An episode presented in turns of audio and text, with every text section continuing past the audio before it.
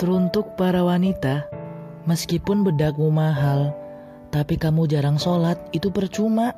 Dan meskipun lipstikmu merah, tapi ngaji tak pernah, ya itu juga percuma. Ketahuilah, untuk para wanita, wanita yang bermodalkan cantik, itu akan kalah dengan wanita yang bermodalkan dengan iman yang baik. Allah tuh tidak melihat rupa atau harta kalian, tetapi Allah itu melihat hati dan amalan kalian.